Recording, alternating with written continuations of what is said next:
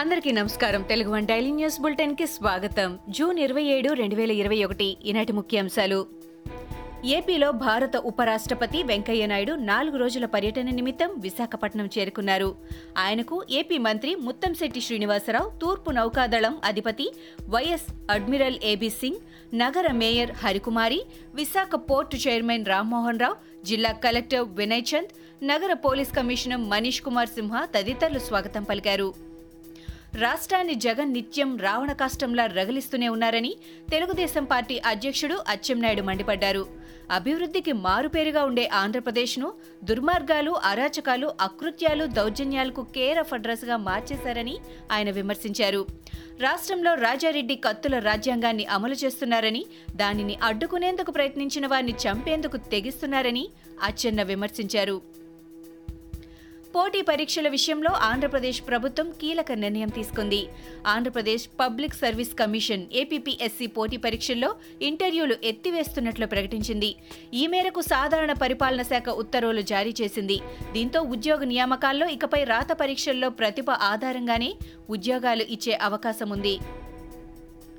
ఏపీలో గడిచిన ఇరవై నాలుగు గంటల్లో తొంభై ఆరు వేల నూట ఇరవై ఒక్క కరోనా పరీక్షలు నిర్వహించగా నాలుగు వేల నూట నలభై ఏడు మందికి పాజిటివ్గా నిర్ధారణ అయింది అదే సమయంలో ఐదు వేల ఏడు వందల డెబ్బై మూడు మంది కరోనా నుంచి కోలుకోగా ముప్పై ఎనిమిది మరణాలు సంభవించాయి.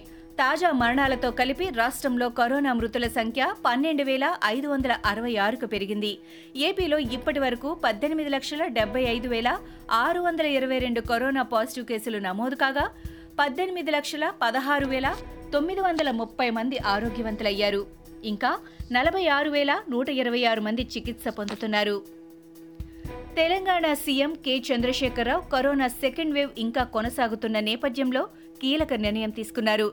జూలై ఒకటి నుంచి ఆన్లైన్లోనే పాఠశాల తరగతులు నిర్వహించాలంటూ రాష్ట్ర విద్యాశాఖ మంత్రి సబితా ఇంద్రారెడ్డిని ఆదేశించారు. ఇప్పట్లో ప్రత్యక్ష బోధనకు తొందరేమీ లేదని సీఎం తెలిపారు. వెంటనే ఆన్లైన్ క్లాసులకు సంబంధించి ఉత్తర్వులు జారీ చేయాలని స్పష్టం చేశారు. యాభై శాతం ఉపాధ్యాయులు హాజరయ్యేలా చూడాలని నిర్దేశించారు. దళిత మహిళ మరియమ్మ లాకప్ డెత్ అంశంపై తెలంగాణ పీసీసీ అధ్యక్షుడు ఉత్తమ్ కుమార్ రెడ్డి స్పందించారు. ఓ ఎస్సీ మహిళ లాకప్ డెత్ దారుణమని అన్నారు. లాకప్ డెత్ పై కాంగ్రెస్ నేతలు చెబితే వారం తర్వాత సీఎం కేసీఆర్ స్పందించారని ఆయన విమర్శించారు. సీఎల్పీ బృందం కలిసినప్పుడు లాకప్ డెత్ గురించి తనకు తెలియదని సీఎం అన్నారని ఉత్తమ్ వెల్లడించారు. రాష్ట్రంలో ఏం జరుగుతుందో తెలియని కేసీఆర్కు సీఎంగా ఉండే అర్హత లేదని ఉత్తమ్ స్పష్టం చేశారు. తెలంగాణలో కరోనా వ్యాప్తి మరింత తగ్గింది. గడిచిన ఇరవై నాలుగు గంటల్లో ఒక లక్ష పద్దెనిమిది వేల నాలుగు వందల ఇరవై ఏడు కరోనా పరీక్షలు నిర్వహించగా ఒక వెయ్యి ఇరవై ఎనిమిది మందికి పాజిటివ్గా వెల్లడైంది. అదే సమయంలో పద్నాలుగు వందల ఎనభై తొమ్మిది మంది కరోనా నుంచి కోలుకోగా తొమ్మిది మంది మృతి చెందారు. తాజా మరణాలతో కలిపి కరోనా మృతుల సంఖ్య మూడు వేల ఆరు వందల ఇరవై ఏడుకి చేరింది.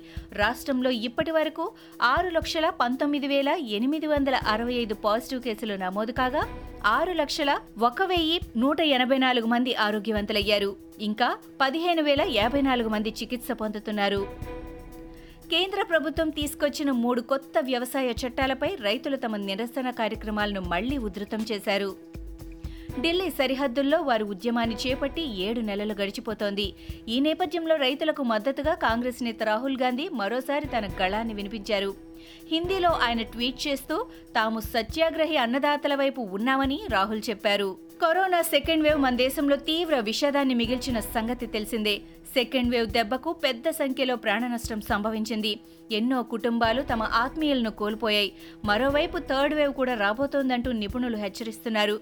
ఈ నేపథ్యంలో ఐసీఎంఆర్ కాస్త ఊరట కలిగించే ప్రకటన చేసింది. కరోనా థర్డ్ వేవ్ వచ్చే అవకాశం లేదని తెలిపింది. ఒకవేళ వచ్చినా సెకండ్ వేవ్ అంత తీవ్రంగా ఉండదని ఐసీఎంఆర్ చెప్పింది. షెడ్యూల్ ప్రకారం భారత్లో నిర్వహించాల్సిన T twenty world cup mega event యుఏఈకి తరలి వెళ్ళింది దీనిపై అధికారిక ప్రకటన రావాల్సి ఉంది. తాజా సమాచారం ప్రకారం యుఏఈ గడ్డపై ఈ టోర్నీ అక్టోబర్ పదిహేడున ప్రారంభం కానుంది. నవంబర్ పద్నాలుగున టోర్నీ టోర్నీ ఫైనల్ జరగనుంది. ఈ టోర్నీలో మొత్తం పదహారు జట్లు పాల్గొంటాయి. వేదిక మార్పు అంశాన్ని బీసీసీఐ తదుపరి సమావేశంలో ఐసీసీకి నివేదించనుంది. అబుదాబి షార్జా దుబాయ్ వేదికల్లో మ్యాచ్లు నిర్వహించనున్నారు. ఇవి ఈనాటి ముఖ్యాంశాలు.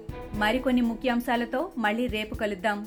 ఈ షోని క్రమం తప్పకుండా వినాలనుకుంటే మీరు ఈ షో వింటున్న ప్లాట్ఫామ్లో కానీ లేదా Google podcast Apple podcast Gaana మరియు ఏ ఇతర పాడ్కాస్ట్ యాప్లోనైనా సెర్చ్ చేసి సబ్స్క్రైబ్ అవ్వండి.